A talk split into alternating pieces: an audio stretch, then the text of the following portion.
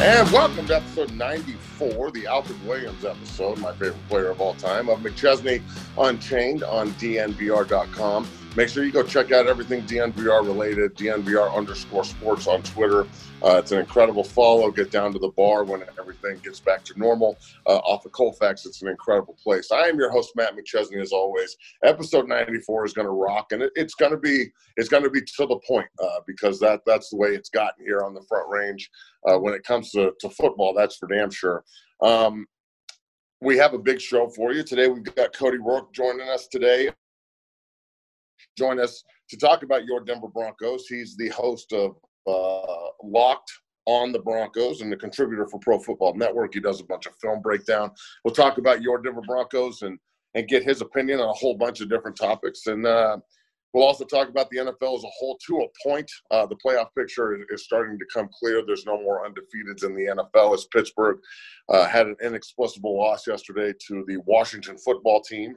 Um, but we're going to start with college football right off the bat, and uh, and we're going to get straight into it. So, episode 94, McChesney Unchained rolls. All right, so college football. Uh, you first of all, UNLV quarterback uh, Max Gilliam is going to die from high fiving, um, and apparently he had to he had to uh, apologize for his parents being super loaded, um, going on a yacht and being part of a reality TV show where he's eating sushi off of a naked model stripper hot chick. And he had to apologize for this. His girlfriend was there with him, like sitting next to him on the yacht.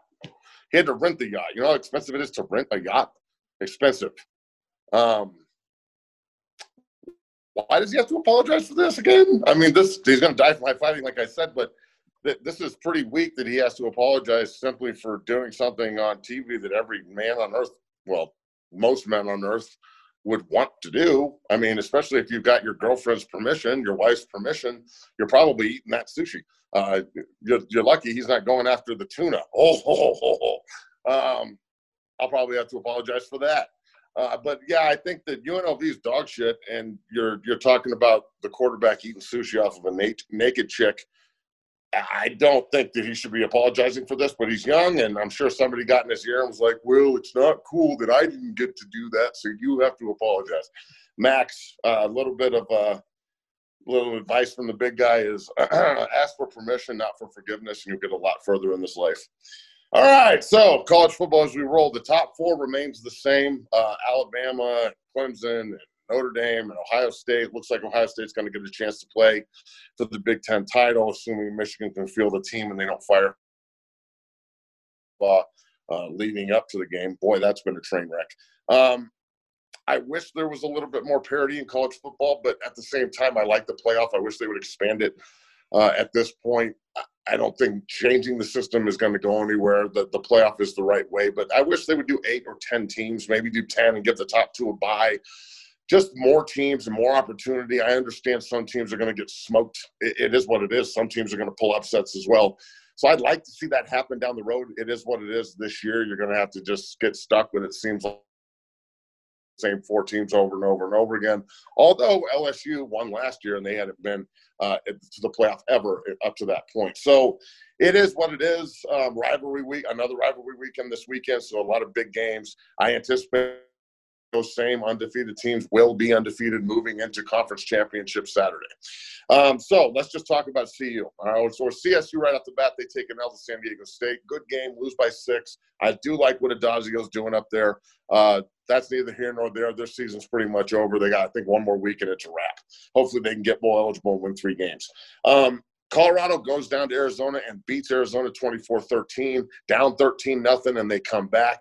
That's huge. 24 unanswered. The defense really clamped down Arizona. Arizona's been a thorn in the side of CU for years. Uh, 0 3 the last three years, and, and they've been they've been beating CU continuously since we joined the Pac-12 back in the day. Uh, Broussard goes off, goes for 301 yards rushing, the first 300 yard rusher since I was in school there with Chris Brown in 02 at Kansas and Lawrence, uh, where I think he went for like 317 or some crazy ass number. Um, Broussard is absolutely killing it. He's great at pushing front side and hitting that cutback. And that offensive line is absolutely murking people right now. It really doesn't seem to matter who plays center. Uh, they rotate 52 in there. He had an okay game. Uh, when, when they solidify the center position, when Austin, when Austin Johnson gets healthy and he's a, a redshirt freshman again next year, God, watch out for that offensive line. Um, Casey at, at Rod, Roderick at, at guard number 70 is a pro. He's absolutely murking people out there. Will Sherman is on one. Philippe is on one. You know, big 74. We we take our hat off to you, brother. That sucks. That's a hell of an injury.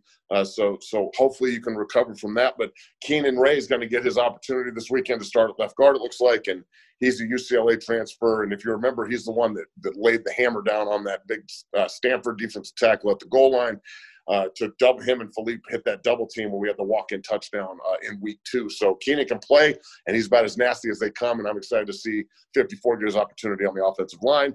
Uh, I think this weekend against Utah is a massive opportunity for CU as they're ranked 21 in the AP and 22 in the coaches. It's good, good to be undefeated. It's good to be ranked. Um, it's good to be playing in the bowl games. The Pac-12 only has four bowl games now, with the LA Bowl now getting axed uh, until 2021. So I would like to think that if they stay on this roll, beating Utah five and zero, oh, playing for the Pac-12 title, maybe we'll talk about that here in a second. Um, but they're they're looking like they may play in a New Year's Day game bowl or or uh, one of the Big Six. Um, CU's defense has been absolutely elite. Uh, if you look at this, 24 points a game, second in the Pac-12, given up, and then Wells and Landman They've combined for 20 TFLs up to this point, 15 and a half in the last two games. Landman has literally been over the field. I think he's by far the best linebacker in, in, in, college football, and I hope that the East Coast bias and the SEC bias doesn't uh, doesn't push him out of the running for the Butkus. Although I, I think at this point the other night when you saw him, they're screenshotting him. He's got the you know the two bumps on his forehead that are bleeding, his knees bleeding. You know, he's just a baller. He's a he's just a, an absolute baller and the kind of guy you want. And honestly, if he's there the, at the beginning of the second round, I'm hoping Denver loses out so they can get high picks. You see, if he's there at the beginning of the second round, Denver really needs to think about taking Nate Landman and putting him at the at the linebacker uh, next to Johnson and rolling. Uh, that that's neither here nor there. Um, look, they're two point favorites for Utah on Friday night. UCLA and USC play. That's a huge rivalry game. Go Bruins.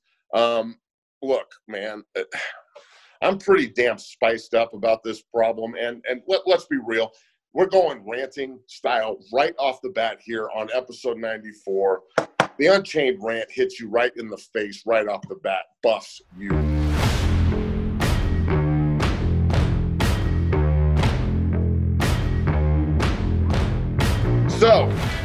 Let me just be blunt here. The fact that there's potentially USC and CU are not going to play for the South title, and SC is because their ranked higher is going to get an opportunity to play a two-loss, potentially a two-loss team if Washington and Oregon they play this weekend. The winner of that game goes to the Pac-12 title game. Oregon already has two losses. Washington has one. Oregon wins therein.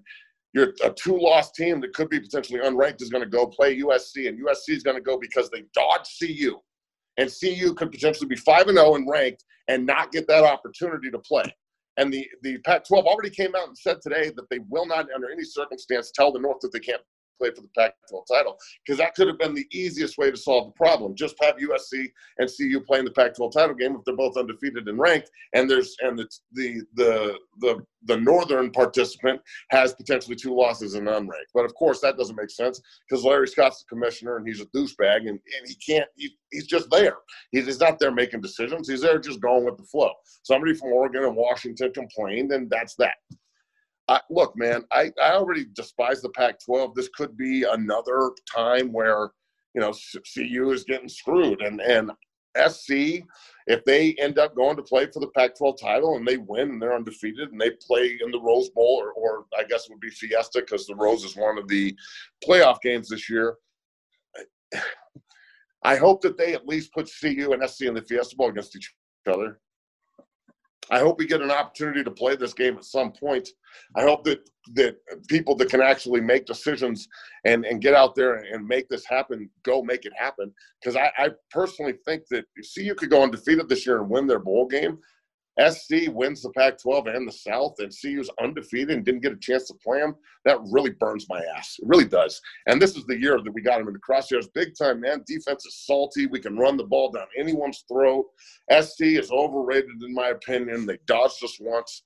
You know, I understand you can't move the UCLA and Utah games. They can't play each other. I mean, they could, but they're not going to because UCLA and SC are rivals. I just I wish that they would figure this out and figure out a way for these two programs to play, especially being undefeated. Uh, it's going to be a travesty.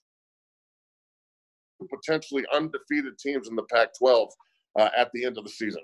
I mean, and they don't play each other. That is absolute horseshit, Larry Scott.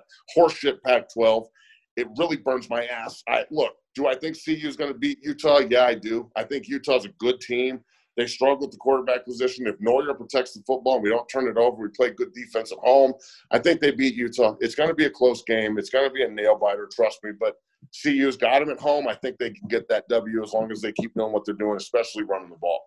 UCLA can absolutely beat SC. They've been scoring points like crazy. Robinson, the, the quarterback, is a dude. I've been talking to Coach Frye, the offensive coordinator at UCLA, a bunch. He's a good friend of mine and recruits the hell out of this room. And you know they're pretty jazzed up to get to get uh, SC. They think that they can go beat them. So I'm I'm a huge Bruin fan this weekend, and every Buff fan out there should be pulling for UCLA big time. And then to CU can get that W, see who's going to play for the big for the Pac-12 title, uh, probably against Washington. I think Washington get get the Ducks this weekend. So everybody keep uh, keep those positive feelings going towards Boulder Way and keep that team undefeated. Karl Dorrell, brother, you have done an absolutely amazing job. Easily the Pac-12 Coach of the Year and I'm surprised he's not getting more recognition for National Coach of the Year. They end up undefeated, and winning the Pac-12, and may, maybe playing in the Fiesta Bowl. Trust me, he's he's going to get that kind of recognition going his way. And the good thing is, Karl's not going to jump ship in the middle of the night for just a little bit more money and perceive better opportunity, which it sure as hell didn't turn out that way, did it, Mel Tucker? So, uh, that said, uh, go Buffs. I hope that they mop the floor with the Utes. It's still not a rivalry in my eyes yet, but but but you know it, it, it's definitely turning into one as the games seem to mean more as the as we go down the line. So we'll see how it goes. Uh, but that is the unchained rant. On mcchesney unchained episode 94 and we roll into the national football league. All right like i said cody roark is going to join us here on mcchesney unchained episode 94 to talk about your denver broncos down the line. Uh, I wanted to talk about the NFL here for a little bit as we get going uh, before we get into your Denver Broncos. Now, look, man, I the National Football League is the the refs are driving me up the wall with damn near every game these days. It seems like there's a lot of games that are being dictated, a lot of third downs and a lot of red zone opportunities that are dictated by refs on really ticky tack fouls, and that's too bad. And it seems like that that's the direction we're going to go down in the playoffs too. Very similar to what was it three years ago where we had the Rams defensive back absolutely run over the New Orleans receiver, and it was a total defensive pass interference that wasn't called. Whereas you're getting other penalties in that game and, and games similar that are called on ticky tack, you know, just little tiny grabs or phantom penalties. The the phantom uh, uh, roughing the passer penalties out here. There's got they've got to figure out how to minimize this but still do the job during the playoffs because it's getting to the point where I'm a, I'm afraid that playoff games are going to be dictated by the refs more so than the guy than the players on the field. All right, look, the the Steelers take their first loss in the AFC. They're still the one seed, although I wouldn't be surprised if Kansas City takes the one seed from them. Kansas City gets another win. Tennessee and Cleveland play. Cleveland beats the bricks off the off the Titans at home. Cleveland can they take that on the road? Or you know, does that travel? Uh, the Raiders get a big win against the winless Jets. It looked like the Jets were going to pull it out, and the Raiders pull it out. They stay in playoff contention. Buffalo goes to Arizona to beat the Niners, pretty much sealed their fate in the NFC. And they get another win. Miami gets another win. The AFC's rolling. Um, it, it, the AFC is deep. And you know the, the Colts get another win. There's the seventh seed could have 11 wins this year, so the AFC is going to be an absolute slugfest in the playoffs. I love the the extra playoff game this year, especially in the AFC, uh, with with all those teams going head to head, three games on one day. That's going to be kick ass. So we'll, we'll, see what happens over the next four weeks and how it pans out. Um, you know, Kansas City is the best team in the AFC. Period. Pittsburgh may be the best defensive team in the AFC, but Kansas City is the best team, and they got the best player in the league. And we're going to talk about that with Cody Roark as we talk about Broncos Chiefs and the Broncos losing their 11th straight to their hated rival Kansas City. If you look at the NFC, the Giants showed me something this weekend, going to uh, Seattle, winning on the road, and just absolutely just dominating the Seahawks in, in the trenches on the offensive and defensive side of the ball. Ugly game, ugly score, doesn't matter. Russell Wilson is pretty much contained. They do a good job of bracketing DK Metcalf and keeping him on the line of scrimmage and really pissing him off to the point where he's more worried about violent stiff arms than than you know the hot route adjustments. There were a couple times where he missed that. Uh, Seattle looks like that they're kind of imploding a little bit right now. Teams are figuring out that if you punch them in the mouth, you can play with them. Um, they're going to have to figure out how to run the ball consistently and not just rely on Russell Williams, Russell Wilson deep shots to Metcalf and Lockett and more. Um, their defense has been playing better, but they've been playing against worse offensive teams. You they just lost to Colt McCoy. It's not like they had Danny Dimes up there dropping them. Colt McCoy got his first win in what, like seven, eight years. Good for him, but Seattle can't lose that game when they're in the middle of a division race. The Rams went out and got a W. They beat the the Cardinals. The Cardinals have lost what five or six, uh, and the one win in that in that arrange or four four six five six something like that. The one win in there was the hail mary. So that ain't good. It looks like the people have figured them out a little bit. But this is the nature of the NFL. There's a ton of parity. Uh, and that's why I wish going full circle, the rest would just butt out of it and let the players dictate, you know, the game more than the refs. Um, I, I, like the Rams in the NFC at this point with four weeks to play. I think that LA is is nasty on defense, man. Aaron Donald's the best defensive player in football, and he has been for the last two or three years. You don't triple team this dude, and he's going to ruin your weekend. That's for damn sure. I, I think that he allows everybody else to really maximize themselves as well because they're all winning one on ones consistently. Jalen Ramsey is that dude.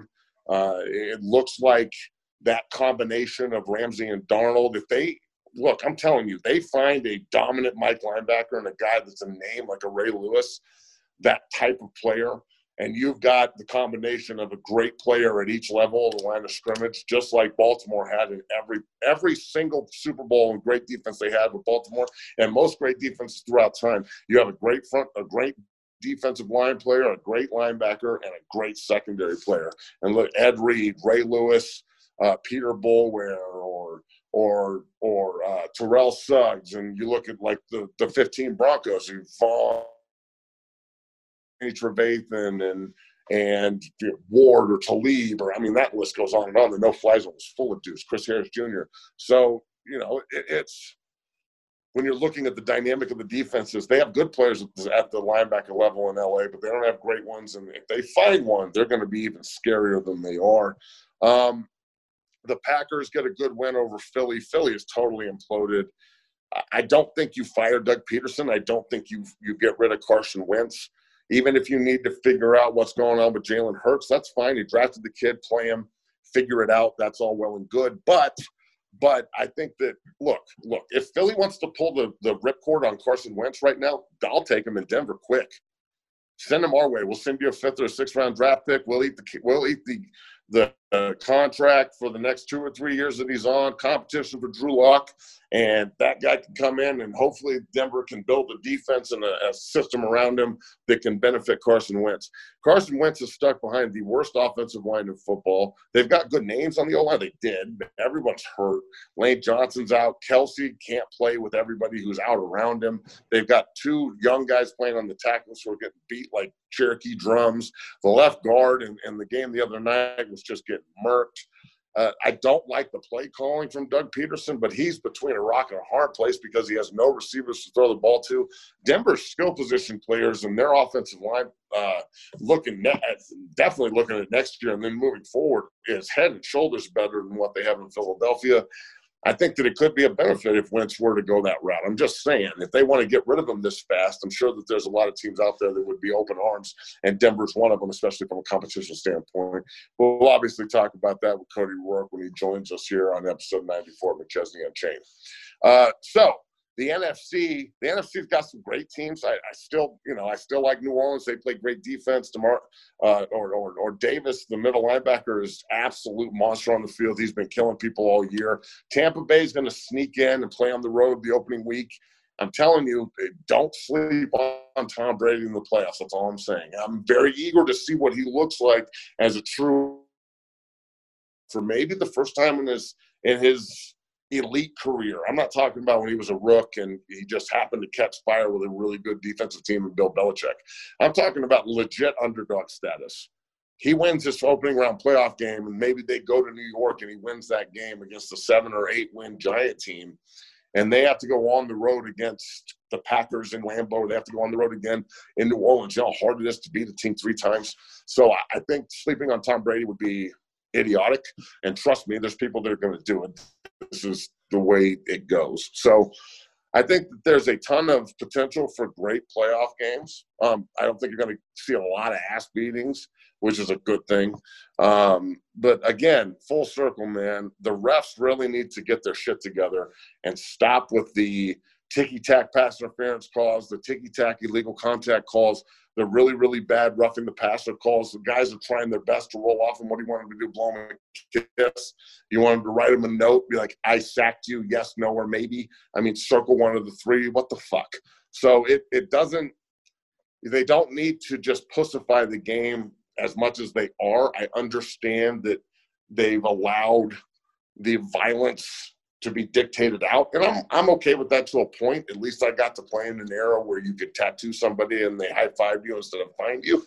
Um, but but uh, I think the game can be played at a very at a violent level and still and still like refed correctly. They need to let these guys every time somebody gets hit hard, it's not a penalty. The shoulder is not the helmet. I see it consistently. They need to start doing a better job of looking at that play the way that they look at turnovers. Every time there's a targeting call, look at the call. Don't just, everybody at home can see it was shoulder. They're not leading with the head. It's, a, it's a, amazing to me that the replay process is not caught up with the viewer. I mean, it hasn't even caught up with the viewer yet. You got to be kidding me with this shit. So again, the rest need to figure this out. The playoffs, AFC and NFC, both sides are going to be awesome, except for, of course, the one NFC East team that's going to sneak in there and keep potentially a 10-win team in the NFC out of the playoffs. I wonder if they'll ever really look at that because there's such a premium put on in every single meeting room I've ever been in in the National Football League. There's such a massive premium put on winning your division. I really doubt that they'll ever just go like record uh, because then it, it does matter. I mean, who, who gives a shit? New York's been at it forever, whereas now they're literally fighting for a playoff spot and they're the only team that has that opportunity in that division.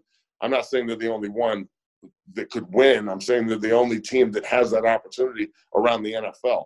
Them and Washington and even Dallas is still in it. So if that that makes it very unique when you're talking about divisions. So I doubt they'll ever change that. But again, uh, I, think the playoffs have a chance to be elite, to say the least. So we're going to bring on my good friend Cody Roark here. Uh, remember, you can follow Cody at at Cody Roark NFL on Twitter, and he's the host of Locked On, Locked on the Broncos and a contributor for Pro Football Network. Our guest here, Cody Roark, joins us on episode 94 of McChesney Unchained.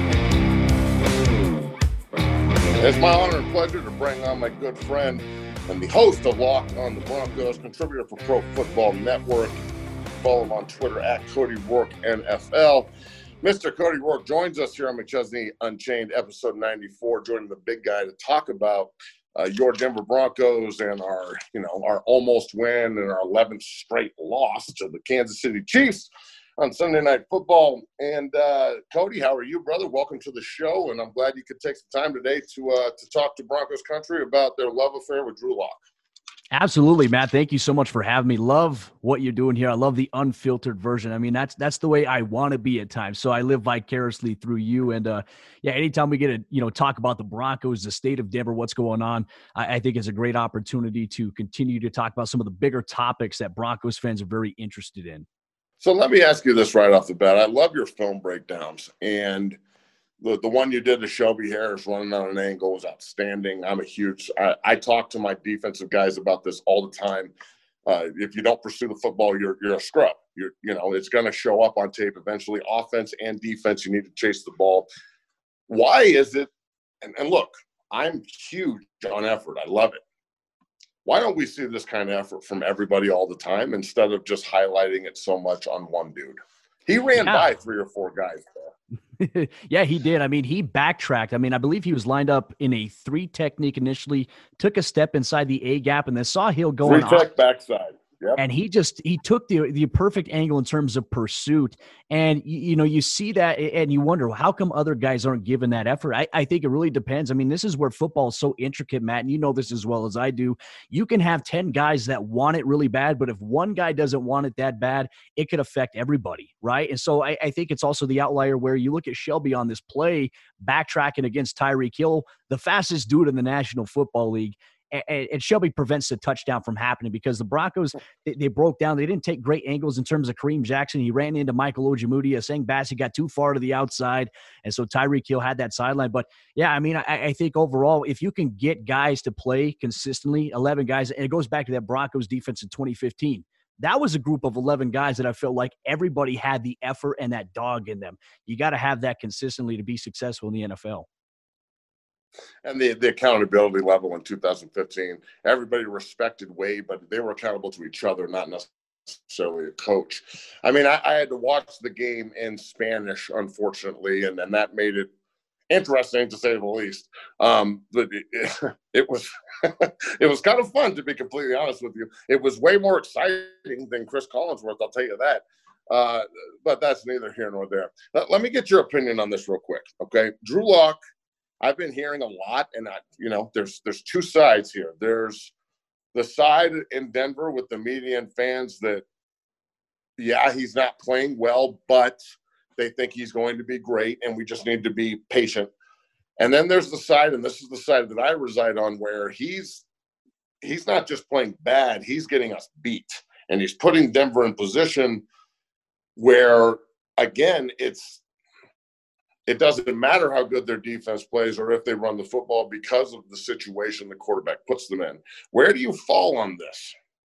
Yeah, it's really hard to kind of figure out where I really lie. I mean, I kind of see, I can see from both sides. I do believe that Drew Lock, I mean, he has not lived up to the expectation. I think everybody has hope from him, right?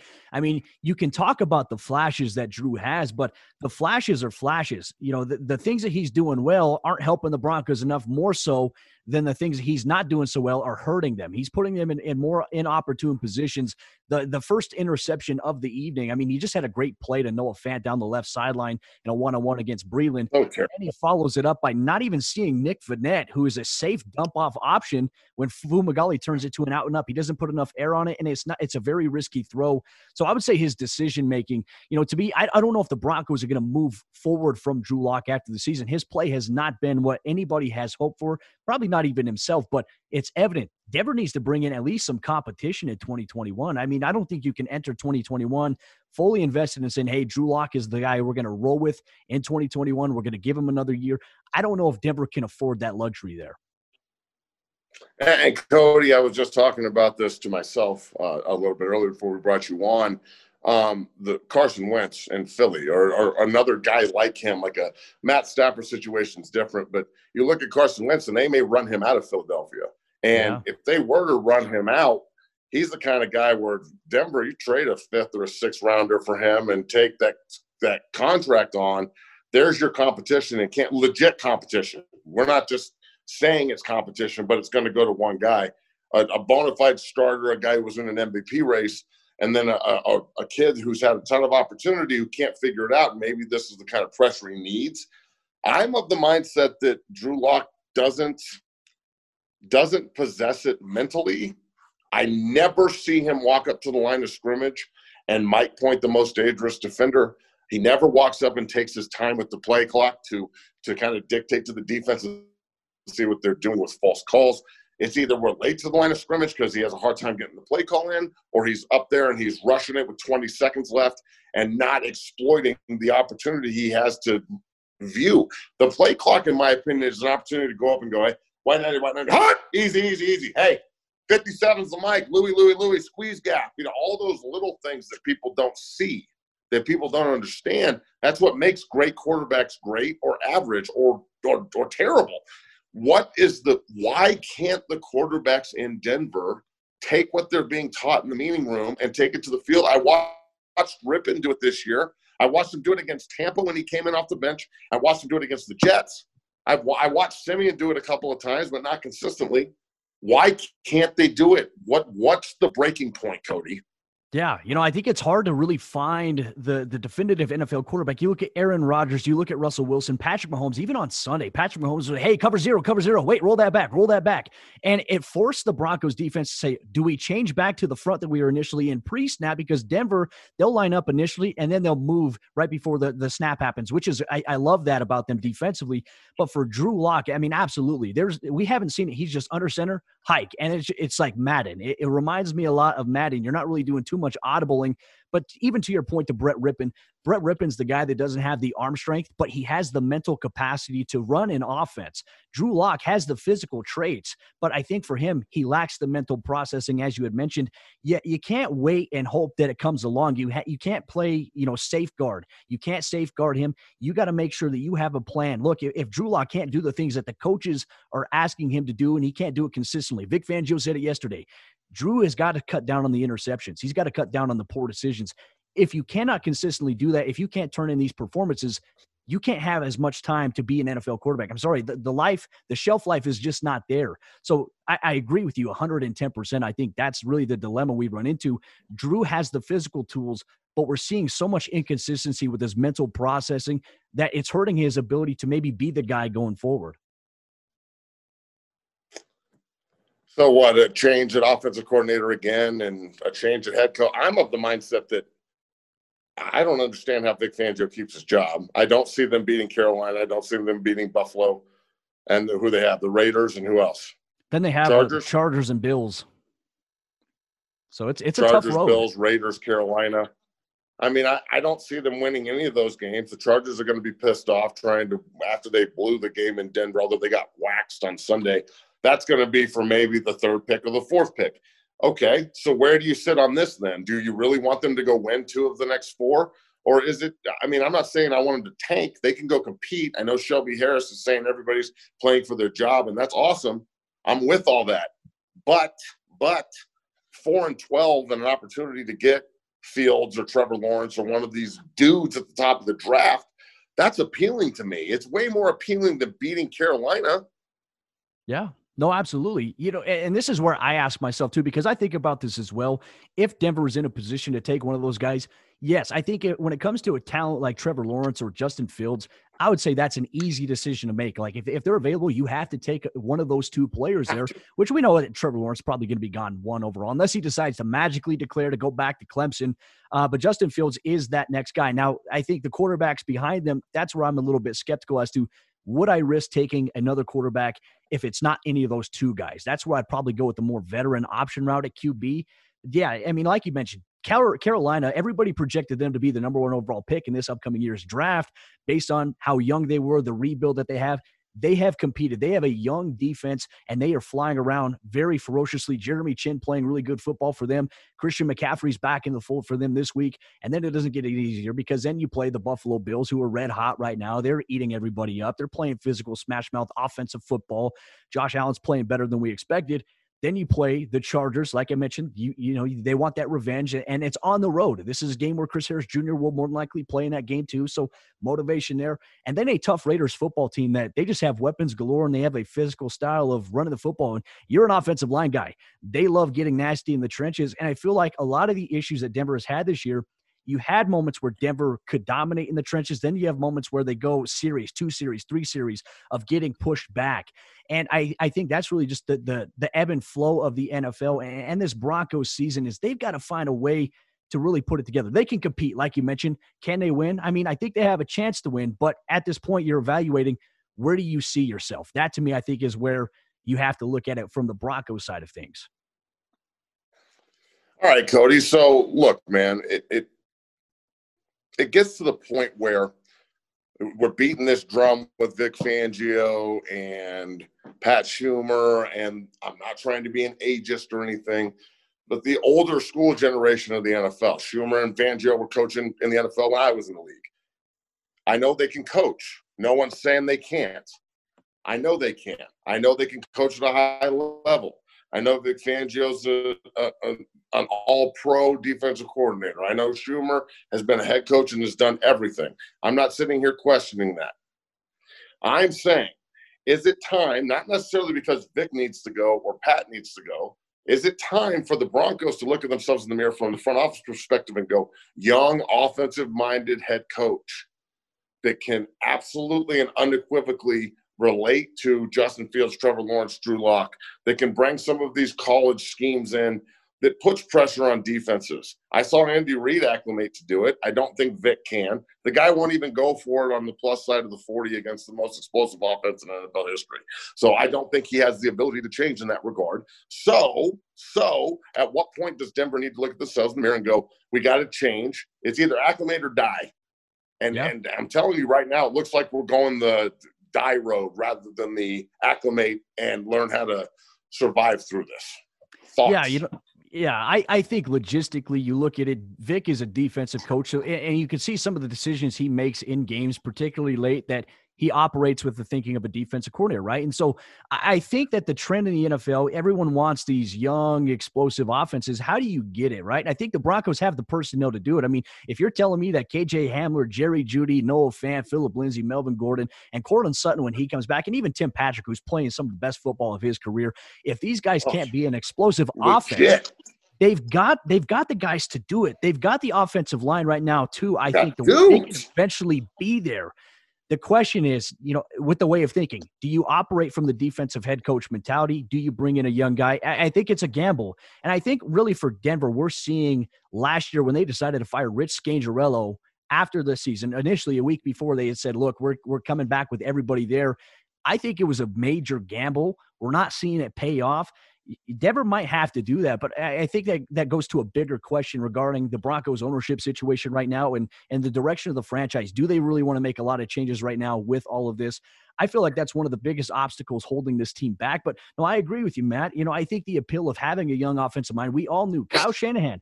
That was going to be the key when when the Broncos decided to part ways with Gary Kubiak. When Gary Kubiak stepped down, everyone was looking at Kyle Shanahan, and then we all know the story there. There was a veto by Joe Ellis right? So it's who is that next guy? I mean, if there is a guy in your mind, Matt, who do you think would be that young offensive minded head coach that you could look at in 2021? Um, you know, I would take I would take a really hard, long look at Joe Brady at Carolina. I don't really care about the team record. I know what he can do up here if given the pieces. And I love what he's done with McCaffrey. That offense is legit, man. They get after people. I think Carolina next year is going, if he, especially if he stays there, they're going to be scary. They're going to just get better, and they're probably going to be, you know, looking at the playoffs and that that wild card in a great division. Um, I I like Eric Bieniemy, but I don't think that he be should come to Denver. I think he should stay away from Colorado and the roots and all that crap. Uh, people are, it's going to be undue pressure. And the minute he's not successful, it's going to be Andy Reid had all the success and he doesn't know what he's doing. And if he is successful, uh, I just, I would love for him to be the head coach here. I think it would be awesome. I, for some reason, I just don't think it works. Um, and, th- and then after that, they need to comb the college ranks because, in my opinion, it's hard to to evaluate coaches just based on records. I yeah. think you need to evaluate how they their team and what they've done with certain personnel groupings and how they or not personnel groupings, what they do with certain personnel, just in general. And then it, my my number one question for everybody that if I were interviewing them would be all situational football questions. What are you doing on the plus side of the forty? How many times are you actually going to punt as opposed to go for it inside fourth and five in competitive football games? Things of that. How do you how do you look at the two minute situation? Is this an opportunity for you to attack, or are you uh, taking knee with forty second type? I think conservative coaching conservative coaching doesn't have a place in modern day NFL anymore. I need I need the gunslinger coach mentality because as a player I can always I can always go with the coach that walks in and goes, I believe in y'all. Frank Reich last year when they were one and five. Yeah. Was going for it on first fourth down. They lost the game. Everybody was calling for his job. And what happened? His team totally turns around. They make the playoffs. They he's totally selling out for his guys. And now they're a legit playoff contender and great defense. And they got it's a destination. People want to go there and play. So I, I think that I think that looking at it like that is probably the way that they should do it. Now, I don't think they will. I think that if Vic sticks around, and I think we're going to be having the same conversation next year at the same damn time, unfortunately. And that just yeah, is what it is. All right, Cody. Yeah, I'm with you. Keep going, brother. What's up? So with that, I wanted to actually throw something your way. You know, I love the work that you do in terms of the yeah. offensive line, your film reviews that you have as well. You break down a lot of stuff here. Now, early in the beginning of the season, we saw the Broncos rookie center Lloyd Cushenberry. You know, a lot of teams were lining up their defensive tackle in a zero technique. They were slanting across his face, sending the inside linebacker in the A gap to try to occupy right there. What have you noticed from Lloyd Cushenberry? Have you seen any progression from him as to where he was at the beginning of the season to against the Kansas City Chiefs? Did he do anything better? Has he improved from week one? I mean, yes, he's absolutely improved from week one, but he's also giving up more because people have tape on him too. Um, Lloyd, Lloyd doesn't seem to understand the angles of football yet. He's just playing. He's making calls and doing his job the majority of the time, but he doesn't understand the little intricacies of the game and the angles and how much it can affect the way he steps, the way his hands operate. As the center, okay, he has such an advantage on the nose tackle. He knows the snap count. He has independent hand transition. I never see him attack the Riddell of the middle of the helmet. I never see him attack the via the neck with his opposite hand. He should be snapping an opposite hand, striking the via that neck constantly. I never see him pointing. The most dangerous, he's very rarely the point of communication rather than the echo. As the center, he needs to be the point of the communication with the quarterback, not the echo. And to be honest with you, when your quarterback doesn't know what the hell he's doing and he won't communicate, and then you have a rookie center, I think that it's a very under under evaluated part of this season. And I know the Jets are 0 12, and Connor's my guy, and I don't mean to sound like a homer here, but McGovern and, and Lock played together at Missouri. They were boys. McGovern was his big brother, mentor guy at Missouri, and helped him with all that. He was a huge help with them last year in those last five because all the communication was being done through Connor and Drew, and Drew trusted him. And they got rid of him and brought in Glasgow for 16 million bucks. And I think he's been severely disappointing. And you draft a rookie center who doesn't know what the hell he's doing and you don't help the quarterback learn the system and the terms, especially in Shurmur's system, which is extremely term oriented, rather than just going in there and going, "Hey, why not uh, uh, uh, trips right, tight and ISO, Sarah, Sarah, uh, flip it to Sally, if ready, and just roll." So I, I think that's a very underrated part of this, and I think Lloyd has the potential to be great. I mean, he's got all the tangible skills you look for. He's long, he's big, he's got good feet, but the center is a thinking man's position, number one. So he's got to get that going in the off season. He needs to find somebody. I'm right over here, but he probably won't come in. I'm from what I hear, I'm too mean. Can you fucking believe that? I'm too mean uh, so so that's why certain guys don't want to work, and that's fine. I'll work with the all pros that want to show up, like Ryan Jensen and Billy Turner and things of that nature. So I, would like I'd like to see Denver hold on to the guys they develop, Cody. But we've talked about this several times. You know, just through text message, DM, and just talking. They never keep their guys that they develop. They constantly yeah. let their developmental projects go all the time. So yep. it, it's it's something that it's a it's something they have to fix up there first. And uh, personally, I'd love to see a guy like Austin Schlottmann get more of an opportunity at center, uh, assuming that Lloyd doesn't take the right direction. I, I hope he turns into the all pro he could be. Yeah, no, and, and I've been, and, and, I agree with you there too. I think Austin Schlottmann, he had a great training camp. He, you know, he really came in and he put on some weight. I mean, obviously, he's been working on his fundamentals too. He, he's just a guy that I think is piecing it together mentally as well. Right over here, brother you could see the processing for him. I mean, there's times he doesn't react. There was a play where uh, uh, Chris Jones was lined up in a one tech. Actually, no, he's lined up in a three tech, slanted across, and Schlottmann did a great job of pushing him down, crashing him down. And then there was that opening right there for Phil Lindsay to hit. Hands, shoulder, yes, yep, yep. It was great. And I actually did that on my film review that's going to post tomorrow. But the one question I have for you, as it pertains to the running game, too, we, we see different success for Phillip Lindsay sometimes and Melvin Gordon. What is the issue with Denver offensively with the running back position? Are they misutilizing Phillip Lindsay in the style that he can? Because a lot of times I see them really trying to run him inside on, on middle runs. I don't feel like that's his strength. I feel like power, what we saw against the Miami Dolphins, them getting the center and the guard to pull and to be able to kick out on the edge, get a numbers advantage. That's where we see Phillip Lindsay have the most success. What is your thought on that? Yeah, and, and I agree with you on Schlottmann too. I think he's been doing a great job. I've been working with Austin since he walked in as an undrafted free agent. It's great to see him taking the steps he's taken. It's awesome as a coach to see the what you teach applied. Um, I work with Phil too, and, and Phil's a vertical runner. Phil can stretch zone. He's one of the he, he can do it great, and he's great on the cutback. But Phil wants to put his one foot in the ground and get vertical and attack you. And it's, Melvin Gordon's that same way, but Melvin Gordon is very Le'Veon Bellish in his I'm going to pick, pick, pick, choose, and then he makes his decision. Phil's decision is made before he even gets the ball. It's uh, how can I get vertical as fast as humanly possible.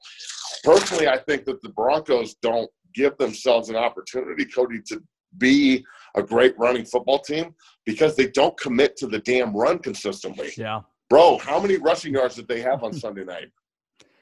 I believe Close it was 200, right? Yeah, yeah. And it was you, those those spring runs I mean, that they had, they had a couple what, of QB scrambles. in the first quarter. Yep.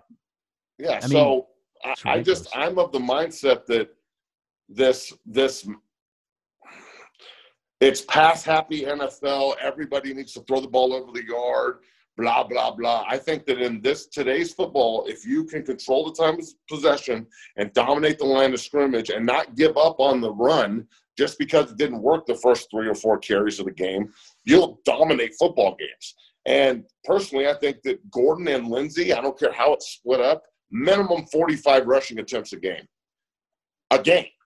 Period. Yeah, I like and that. And however you want to split it between Melvin and Phil, that's fine. I don't give a shit. But that gives you about 20 to 25 throws, which is perfect, and sets up huge shots and pocket movement and screens. You want you want the run game to open up a little bit more. Learn how to run a goddamn screen pass in Denver. That yeah. screen pass they ran to Melvin the other night was excellent the screen passes don't need to be crazy intricate. They don't need to be like all these different adjustments to receiver. Just basic middle screen to to the running back, set it up correctly, dip and dink the ball, and let them turn a running play or turn a passing play into a running play, getting the ball behind the line of scrimmage, which is a pass but it just allows him to be a running back first. That it just builds confidence. So I think that that's one of the things that you'd like to see. But to be completely honest with you, Cody, and this is the last question I got for you here on, on episode 94 of McChesney Unchained. Uh, huge thanks to my man Cody Roark for coming on the show today and, and spitting some fire and knowledge for your Denver Broncos. I don't think Phil Lindsay is going to be back here next year. I think these are the last four games you're going to see him.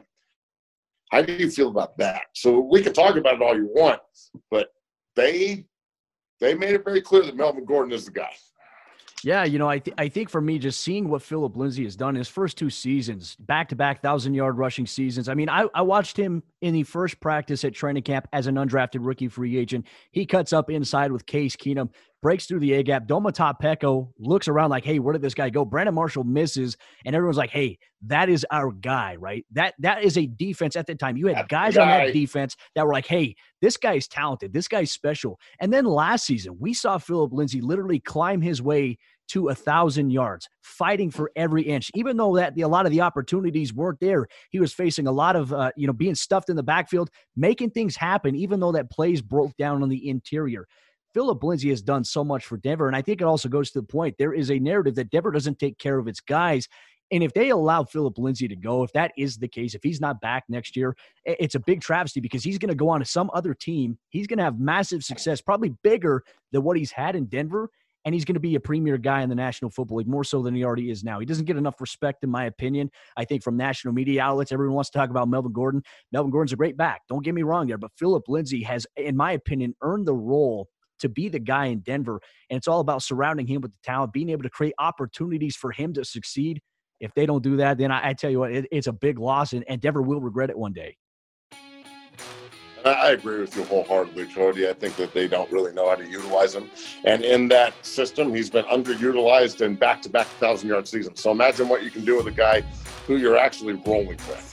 All right, that is episode 94, McChesney Unchained, coming to you from the studio here at 60 Strength. Uh, thank you to my man Cody Roark for coming on the show. Remember, Cody is the host of Locked on the Broncos and contributor for Pro Football Network. Follow Cody at Cody Roark NFL on Twitter. Uh, follow me at Sixer Academy on Twitter and Instagram for all things uh, football related, training related, and of course, McChesney Unchained related, DNVR Unchained. Uh, is the Twitter account for the show. Cody, thank you very much, brother, for all your time. Have a great day. Adam, thanks for producing the hell out of episode 94, the Alfred Williams episode, my favorite player of all time. Episode 95 comes to you next Tuesday after the Broncos, hopefully, hopefully, take an L this week so we can get to 4 and 12. That is McChesney Unchained. I'm your host, Matt McChesney. Peace.